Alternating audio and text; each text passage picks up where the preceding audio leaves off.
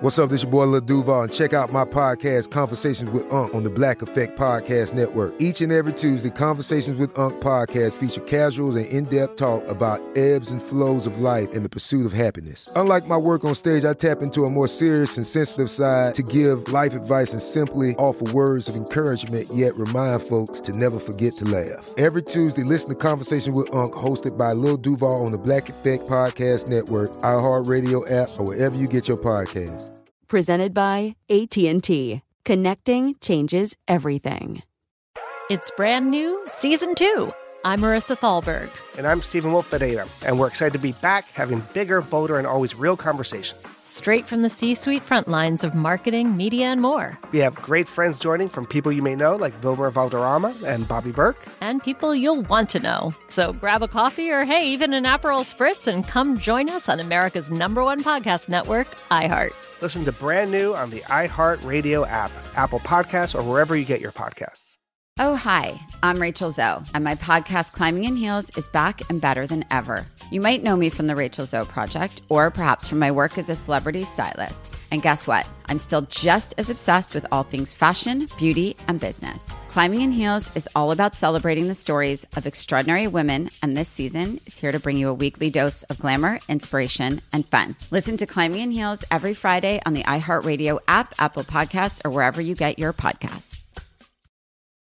If you want to level up your marketing and business knowledge, look no further than the Marketing School podcast, hosted by Neil Patel and yours truly, Eric Siu. It is the number one marketing podcast on Apple and number 15 on business in the United States. Now, if you want to listen to interesting conversations with operators that have been there, done that, also with other interesting guests, then listen to Marketing School every weekday on the iHeartRadio app, Apple Podcasts, or wherever you get your podcasts. Hi there, I'm Bob Pittman, Chairman and CEO of iHeartMedia. I'm excited to announce a new season of my podcast, Math and Magic Stories from the Frontiers of Marketing. Our guests this season show us big risk can yield big rewards, like Rob Reilly, the creative head of one of the world's leading advertising firms. I try to create environments where anybody can say anything without any judgment. Listen to a brand new season of Math and Magic on our very own iHeartRadio app Apple Podcast, or wherever you get your podcast. Brought to you by Toyota. Let's go places. Welcome to Forward Thinking. Hey there, and welcome to Forward Thinking, the podcast that looks at the future and says, I'm fixing a hole where the rain gets in. I'm Jonathan Strickland. I'm Lauren Vogelbaum. And I'm Joe McCormick. So, you know, we've talked a lot on this show about meeting our energy needs in various ways. We've talked about renewable energy. We've talked about uh, alternatives to using uh, petroleum-based energy. We've talked about our old friend coal. Yeah, we have. We've talked about uh, fusion as a potential future energy source should we ever really solve that problem. There, there are some promising uh, scientific experiments that could lead to fusion one day being a real contender, but for now it's still in, very much in that sort of theoretical and, and, and experimental stage. But Jonathan, what's the opposite of fusion? Uh, well, let's see. There's, you mean like jazz fusion? I'd say punk really is kind of the opposite of fusion. Uh, I don't know about that. I'd yeah, say the opposite of fusion is probably like country western music. That's but that's a fusion of country and western. Okay, no, guys, guys, I think we're getting off topic. Oh, I, I think I think what you I think what you what you meant was fission, right? Fission. Fission. Yes. So instead of fusing fusing two things to become a new one thing, you're taking one thing and splitting it up into two things. Although I think that that another episode in the future about the future of musical fusion. Yeah, so we probably can, we Oh, can yeah. sit there and have our discussion about jazz fusion and Yes. country western music. No, today we're going to talk about fission. Yeah, nuclear fission. The standard regular old fission, which is great because we already know how to do it. It, Yeah. it Yeah. works today. Yeah, in fact, we don't even have to be around for it to happen. But Well, so why are we talking about it if it already works today? Specifically because while nuclear power is certainly something we can tap into, it comes with a pretty big drawback. Yeah. Uh, so nuclear power has no direct carbon emissions. It's very productive. It's very powerful and it's ready to go today. These are all really, really great things about nuclear power. So really, why would anybody be opposed to nuclear power? There's essentially one main reason. Yeah, the stuff that's left over after you have created your nuclear reactions to heat up water to turn turbines. Because remember, uh, ultimately, that's what we're talking about: is that the nuclear power is just used to A generate method heat. of generating heat Exactly. to generate turbine spinning. movement. Yeah, you're just making steam is all you're really doing. It's the same sort of thing as with steam engines. It's just now you're you've souped it up. Well, Yeah, and the problem here actually isn't always just what's left behind, but the fuel in general Yeah, is what true. people Yeah. tend to have a problem with because as it turns out radioactive stuff in addition to creating a lot of steam very efficiently is not safe. yeah, it's not Yeah. good. Not good for things what are living You to should be not around it. juggle it. No, Do not play with the super happy fun ball. no, do not do not look. No, at the no, Super no. Happy Fun Ball. So this is the problem we're going to talk about today. Actually, over the next two podcasts, this is going to be a two-parter. Today Yeah. is part one where we're going to talk about what's the problem with nuclear waste because it is very much a future problem. Yeah. Uh, and then on the next podcast, we're going to talk about proposed solutions. What what are you going to do about it? Today, we decided to just devote this to talking about what the problem is and sort of looking at what it means for us. So, what is radioactive waste, and how is it produced?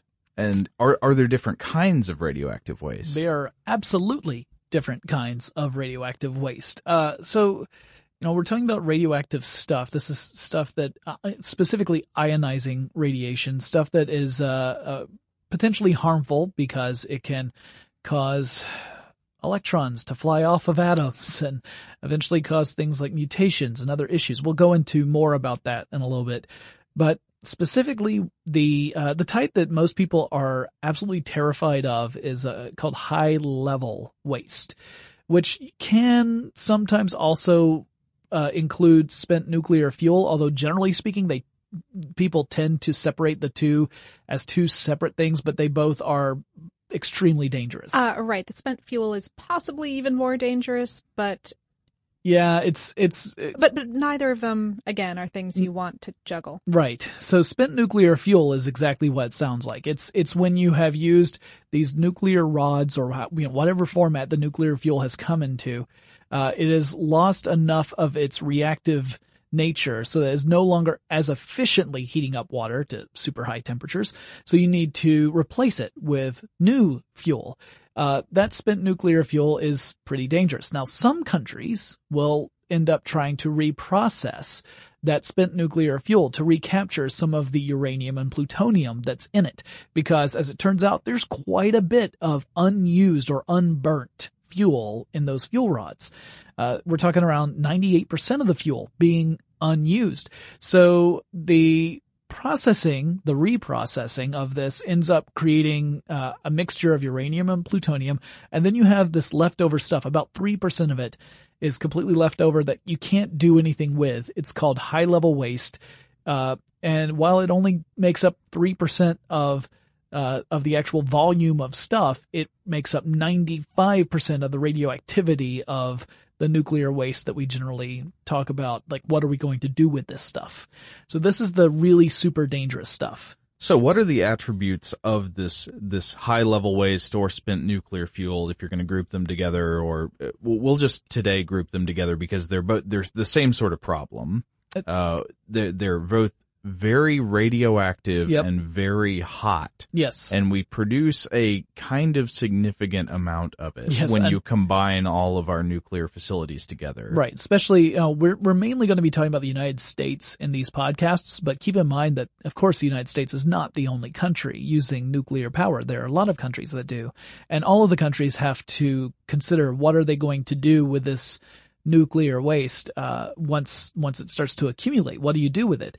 Uh, now, for the most part, the first thing we, we do is we end up using, uh, water to help shield uh, to, well, one to cool it and two to shield us from the radioactivity. Water, as it turns out, is a really good shield if you have a lot of it.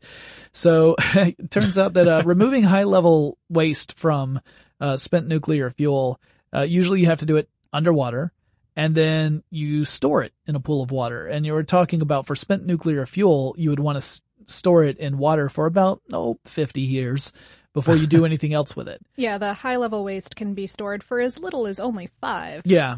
and then put into dry cask containers. Uh, usually, the pools of water also contain some kind of shielding material, like Right. boron, that will help uh, help absorb any free.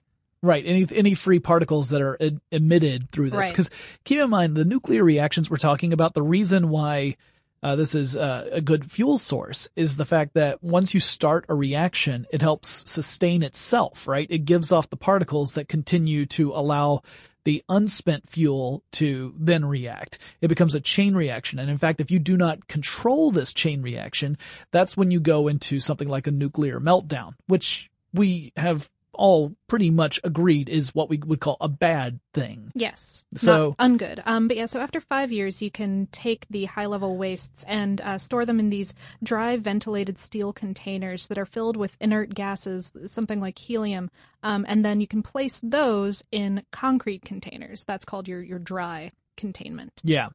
And uh, ultimately, the idea that uh, that most people came into agreement on several decades ago was that you would move this stuff to a geological repository, which essentially means a really deep hole in the ground where it would be safe from everything else.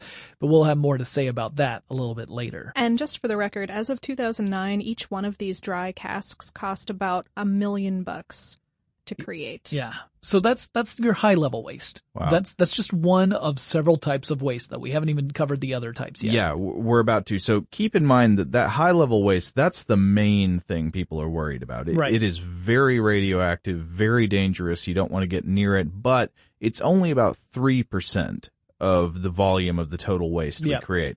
So it, there's a, there's a much larger group of things we create that are somewhat radioactive. The lower level waste, you got intermediate level waste and low level waste. Yep.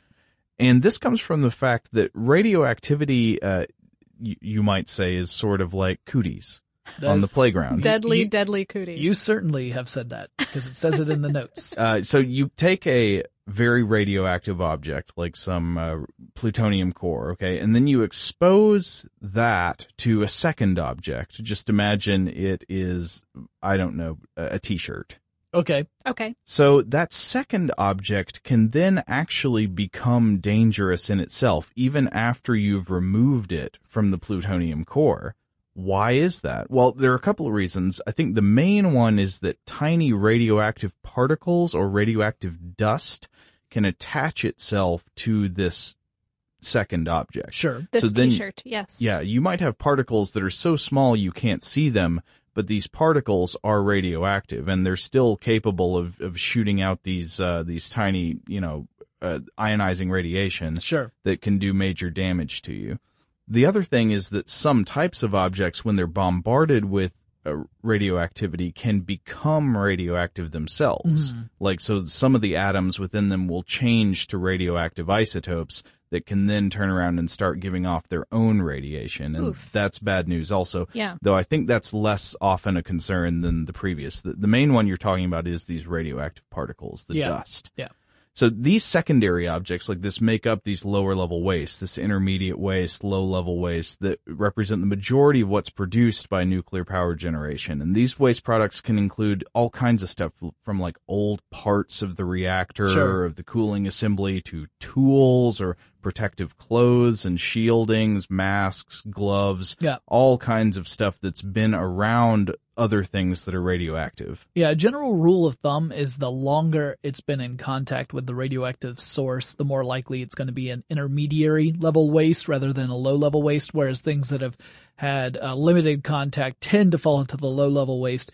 That's just a general rule of thumb. It doesn't necessarily apply in every case, but something like, say, a filter would be intermediary because it had more consistent contact with the source of radiation, whereas a, a suit that was worn by someone who had to do some maintenance within uh an area that had some radioactivity might be considered low level because while it had exposure, it was uh, it was only on one occasion and it was limited.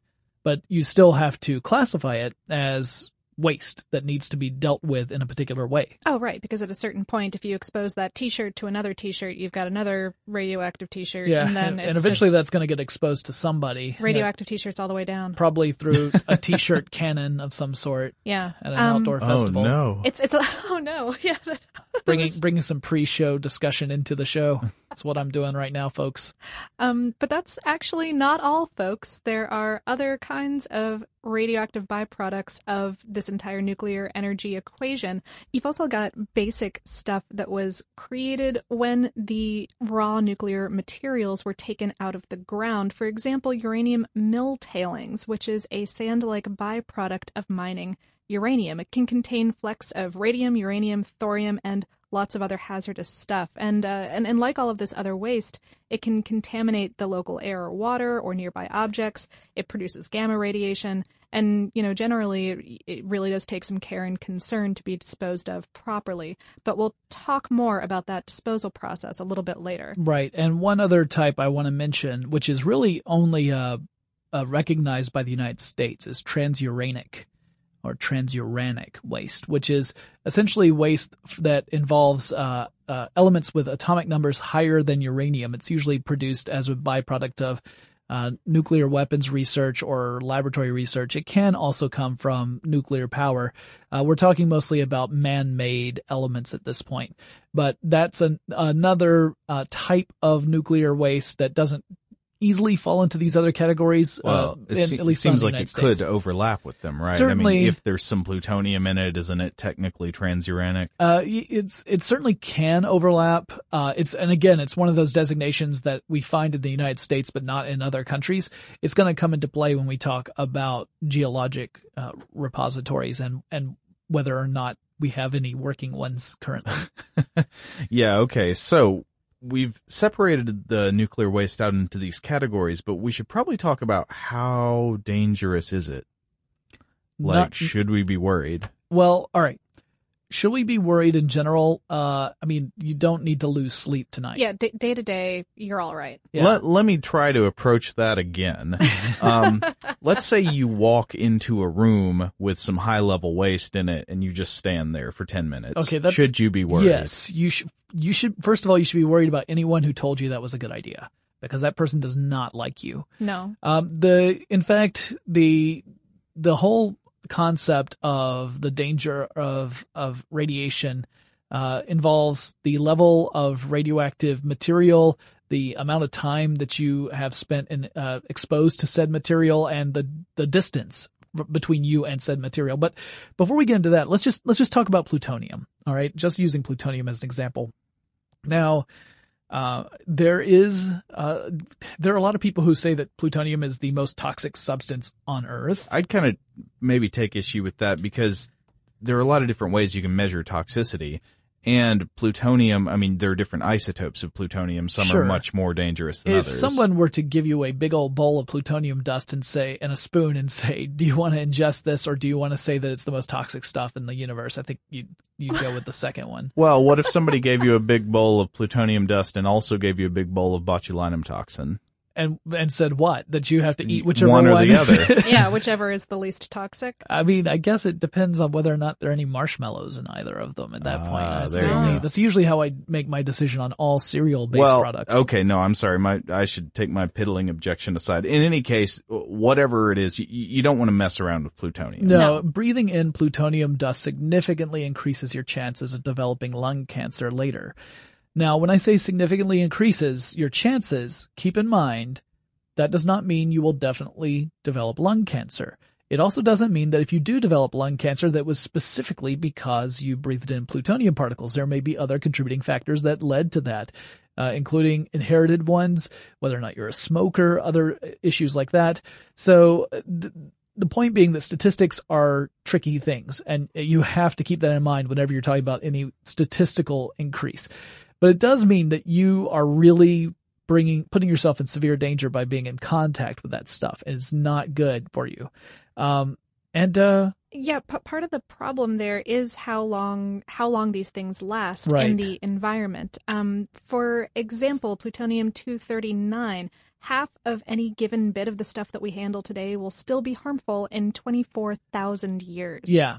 So, you know, obviously much worse than something like secondhand smoke.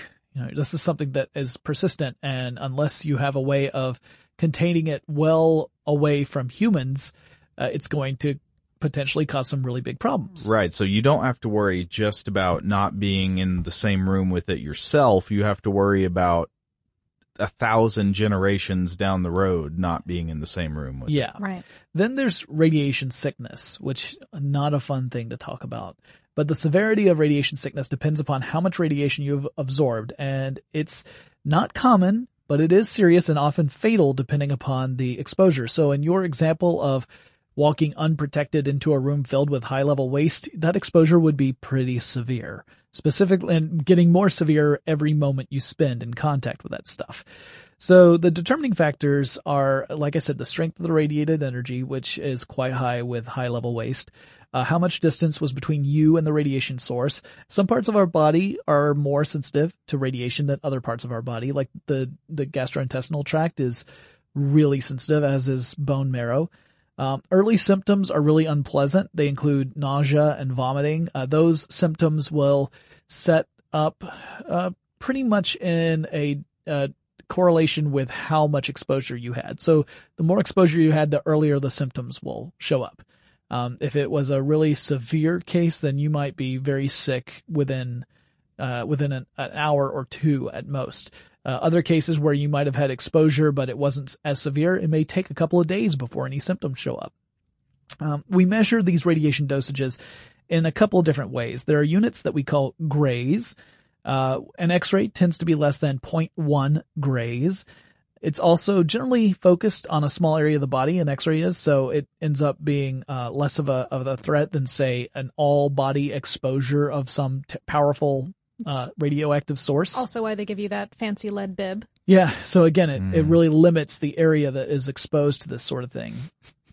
Um, and then your symptoms of radiation sickness will usually appear only after the entire body has absorbed one gray or more of radioac- radioactivity. Doses greater than six gray are usually not treatable and typically lead to death within two weeks. Now there's also another unit called the sievert, which you may have heard of. Now this is a unit of dose equivalent, which is used to relate the different effects from various radiation types on the human body. So it accounts for a quality factor, which is the type of radiation, and a weighting factor, which was the type of tissue affected. It's a little more specific than Gray's, in other words. You should be getting the sense that not all radioactivity is the same. And not all radioactivity exposure will have the same effect on your body. Right. There, and, so it's kind of hard to predict in certain cases what exactly is going to happen to you, but with this high level waste, we know it is very dangerous. This yeah. is this is also why it's important to know the difference between ionizing radiation and non-ionizing radiation. Yeah. So high level waste, we're talking ionizing radiation. This is dangerous stuff. But there's other types of radiation that is non-ionizing. For example, radio waves. So radio waves, like the kind that come from a cell phone tower, are not ionizing radiation. It's a it they both radiate energy but they are two different types of radiation and should not be confused.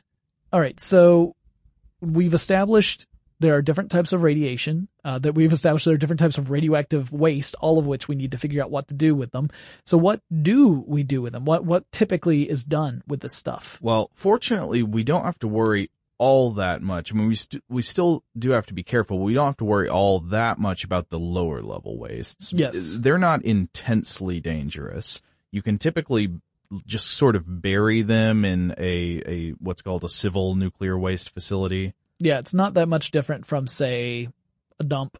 Yeah, it's it's a pit or a trench. Yep. Basically, it's covered with soil most of the time. Yep. So you you know as long as I mean it's... you might put a sign up that's like, "Hey, don't eat the soil." Right. But... Right. Yeah, it's it's generally considered to be uh, you know s- safe mm-hmm. within the realm of of safety. It's it's in there. So it also, I think, typically what's considered lower level waste also has a shorter lifespan, right? That it doesn't remain dangerous as long. Right. Right. Right. And also, uh, while while it's very common for us to see these in these these pits or trenches, uh, particularly in the United States, some other countries actually put low level waste in depositories. So Finland and Sweden both have depositories where they put low level and intermediate level waste. Um, which is that's going an extra mile for safety, or at least an extra several hundred meters. um, mile might be generous, but it's uh, you know, it's it's going a, a, step further, closer to what has been proposed for high level waste. But it's um, it's interesting to me that there are countries that are taking that extra step instead of uh, instead of simply burying it, uh, which, from what we can tell, seems to be adequate. Mm-hmm. Uh, going up a little bit from that, you've got the disposal of byproducts like tailings, which is somewhere in between this low level and what we're going to talk about in a moment, which is the high level. Um, now, now tailings here in the United States 24 of the 26 uranium milling sites here are inactive and are currently the responsibility of the Department of Energy.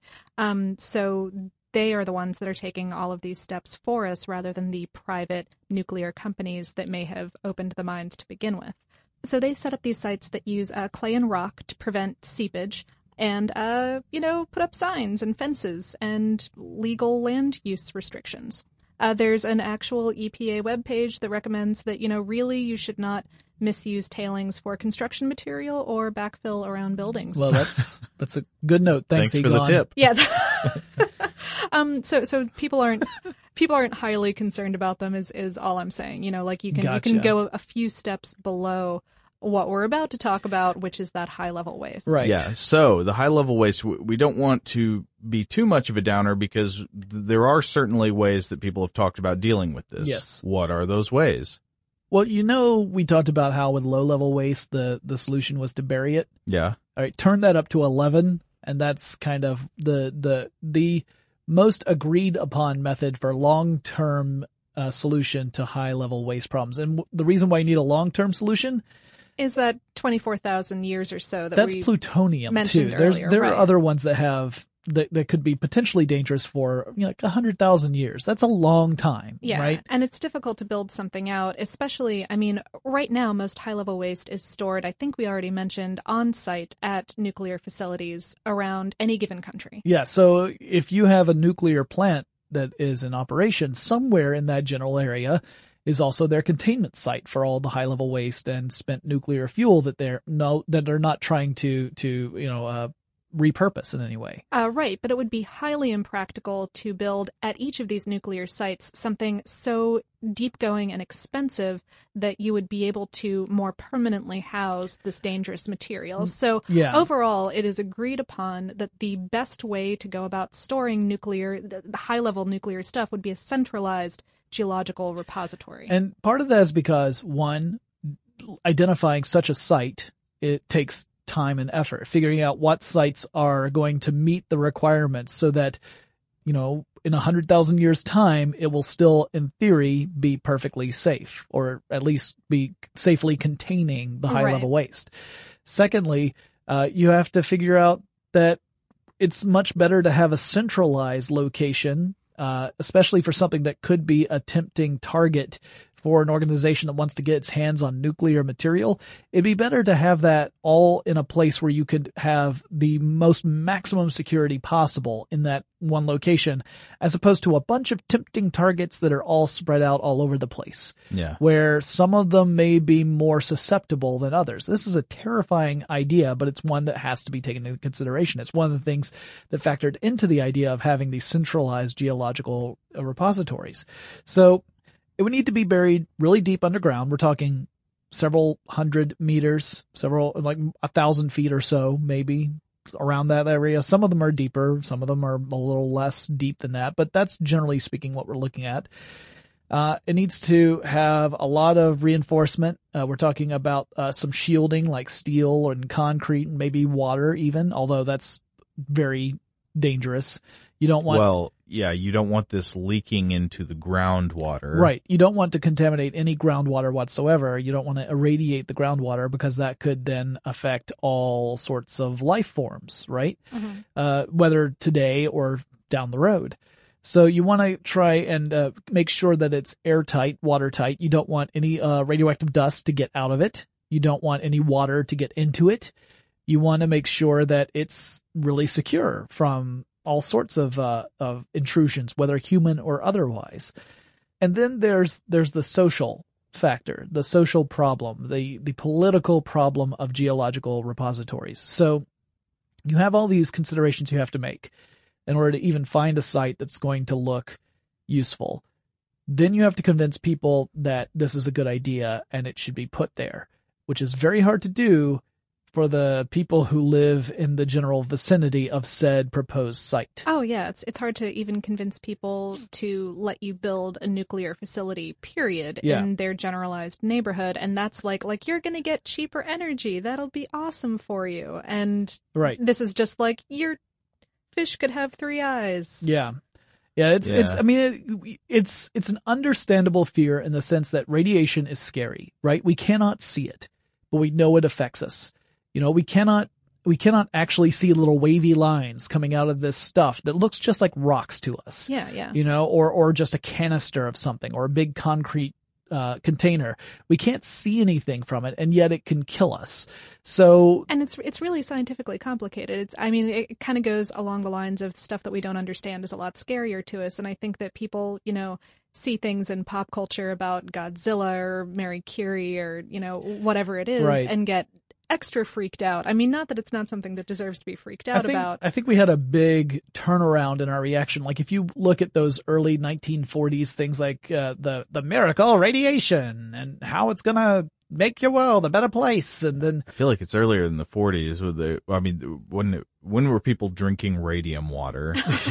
don't know about that, but radiation was really that that became a popular th- thing in the 40s. Hold And- on, I'm googling. But by the by the 50s, you get into the duck and cover stage. Right. Hold Uh, on, let's see. In the early 1900s, radioactive water was quite the rave. Yeah, yeah, I'm sure. go. I'm sure it got glowing reviews. Oh no. At any rate- or or like painting the insides of your watch with radium so that Yeah, they would glow right. or etc. Yeah, there's a lot of uh, a lot of things where there was this sort of this sort of uh, craze about the stuff until we started to more understand the potential hazards. So at any rate, it suffers from the not in my backyard problem, also known as NIMBY, where people who people may even say, "I completely agree that we need this, but I don't agree that we need it in my backyard." Yeah. Some somebody else do it. Yeah. Okay, so we all I think pretty much agree nuclear power great, you know. At least has the- potentially. yeah. Yeah. At the same time has this really really serious problem. Yep. So we let's just do something about it. Let's let's build all of the geological repositories we can. How many do we already have? For high level waste, Yeah. Zero. Above? Yeah, uh, zero. That, by the way, that's that's around the world. That's global. That's Yeah. not just the United States. So we got to start with the proposed geolog- geological repository for high level waste. in There's the United one big States. one. Yeah, the Yucca Mountain in Nevada. That was the big one, and I say was because it's still kind of in limbo right now. We'll get into that in a moment. The mountain's not in limbo. Mountain's still in Nevada, but the proposed process of actually turning it into a repository, Limbo City. Could be like Welcome to Night Vale, like a little bit in limbo. I mean, I haven't Could been be. there. It I might talked be. to the mountain. It might be. Right. So um, uh, there, I do not know if there's a sentient glow cloud over Yucca Mountain. It wouldn't surprise me at this point. But it's been uh, the intended repository for the U.S. since the 1980s, and the thing is that Nevada state representatives have really resisted this because the citizens of Nevada really don't like the idea of a giant nuclear waste dump in their state no matter how you how you define it whether you say look this is a facility that's meant to safely have all this all the geological uh, features are ideal for this kind of thing it's a different story when you live 120 kilometers away you know las vegas is like within that distance. And at the time when it was proposed, Las Vegas was a smaller city than it is today, but now it's it's relatively large. So you've got a very powerful political resistance to putting it there. Um, so meanwhile, you, to make matters more complicated, might as well say this now. You've got an equally powerful political uh, uh, push for it to be established there because you've got all these other nuclear power plants spread across the United States, each of which has to have a containment facility for those high level wastes and spent nuclear fuel. They don't want to keep that indefinitely. They're not supposed to keep it indefinitely. That stuff is meant to go to a geological repository. So they put political pressure for Yucca Mountain to become one of these things. So you've got the state of Nevada resisting. You've got other states with existing nuclear facilities saying, no, we have to do this. That's what we agreed upon. That was the agreement. Let's do it. Um, and it's a big political nightmare. Uh, for, for very legitimate reasons. Like we said, I mean, people are afraid of this stuff because it's scary. So even if Yucca Mountain got com- total clearance for licensing of becoming a geological repository, uh, we would not be using it until 2020 at the earliest. And I don't think it's going to happen at all. I don't think we're going to see it ever be used as a repository. But Oh, oh, okay. I I looked into the full backstory of, of the Yucca Mountain thing because it's such a interesting idea, and I I think it's a pretty good idea. But I don't live in Las Vegas, so I mean, you know, yeah, this is it's it's a lot easier for us to say it because we live from in Georgia. yeah, Yeah, a couple thousand miles away. Makes it a lot easier. But okay, so way back in 1983, a bunch of private nuclear energy companies started working together to, to help create one of these permanent centralized disposal sites. Right. Okay. Um, and meanwhile, on the political side, Congress approved research into placing a facility at Yucca Mountain um, among nine total potential sites in 1987 that whole thing kicked off this multi-decade debate that Jonathan's been talking about about whether the good people of Nevada would actually want such a thing and whether we had the money to pour into a 10,000 year safe 90 billion dollar site Yeah. of this type. Um in 2002, Yucca was designated as the best possible site for a disposal facility. But soon after, in 2008, the Obama administration started working to shut the whole thing down because of this whole not in my backyard and or funding debate stuff that was going on. Uh, and then in 2010, the Department of Energy stopped the entire process of attempting to license the site. Yeah. Um, Then the Atomic Safety and Licensing Board said, uh, you can't do that. Uh, by law, you can't just stop this. You have to actually pass legislation one way or the other. Uh, you can't, you can't be doing something that you've been legally bound to do and then say, I'm not doing it anymore. So that, essentially we're talking about different government offices fighting with each other. which always leads to terrific things. Um, finally, in 2013, the DC Court of Appeals, Washington, D.C., that would be, ruled that the process had to go forward, legally speaking, being that the uh, temporary 30 year safe facilities that are currently holding our nation's nuclear waste are insufficient. Um, and cannot be extended for longer use without a really costly, detailed analysis of the potential damage that doing so will cause. Right. If we, if, you know, the, the facilities that nuclear waste is in right now, those weren't meant to be permanent homes for that stuff, right? They were meant to be this little temporary holding ground until we had a centralized geological repository where everything would go and it was meant to be there, uh, for 10,000 years. We'll talk more about that 10,000 year thing in a little bit too. So, you Not know- in a little bit in the next podcast. in the next podcast we'll talk about it. Yeah, I'm sorry. Um, but it's, you know, that's, that's certainly one of the big tripping points of this whole process is the idea of having a facility where you have to designate it being safe for 10,000 years. That's a tough thing. Uh, so yeah, it's, it's, this is, like I said, a, a big political problem as well as a technical problem as well as a health hazard. I mean, the, the multiple things coming into play here. So yeah, I mean, what are we going to do? We've got all these states that all have very different ideas about what needs to happen. You've got the states where the nuclear waste currently resides and cannot legally stay there because the facilities that were built for them were not meant to be permanent ones. I think a lot of people honestly don't even realize it's there. Yeah. Oh, I mean, sure. just Yeah. have no idea. The, I think a lot of people assume we already have facilities like Yucca Mountain is supposed to be. Yeah, and uh, we will talk more about all of that in our next episode, where we'll go into more detail about the repositories that do exist here in the world.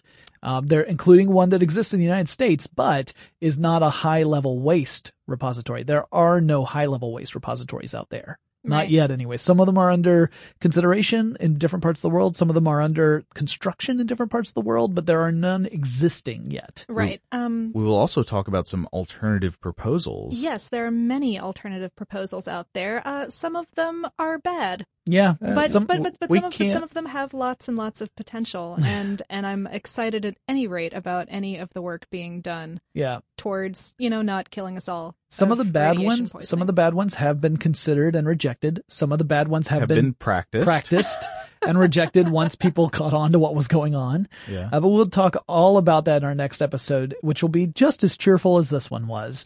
So the reason why we even tackled this problem in the first place is that it's actually one we need to solve. And Oh, yeah. and while it is a certain certainly a huge challenge, and I'm sure I'll I'll stress this again in our next episode, human beings are amazing at overcoming challenges when we put our minds to it.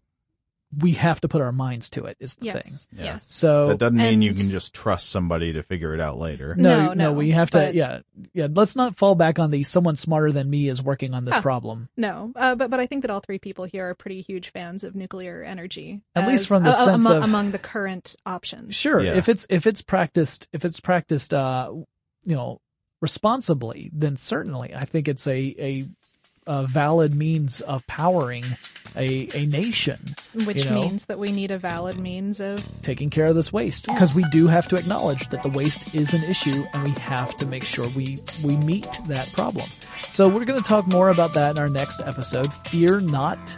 Uh, we'll be we'll be continuing this discussion, and uh, if you guys have any suggestions for future topics we can talk about on forward thinking, let us know. You can drop us a line on Twitter, uh, Google Plus, or Facebook. Our handle at all three is FW Thinking, and we will talk to you again really soon. For more on this topic and the future of technology, visit forwardthinking.com.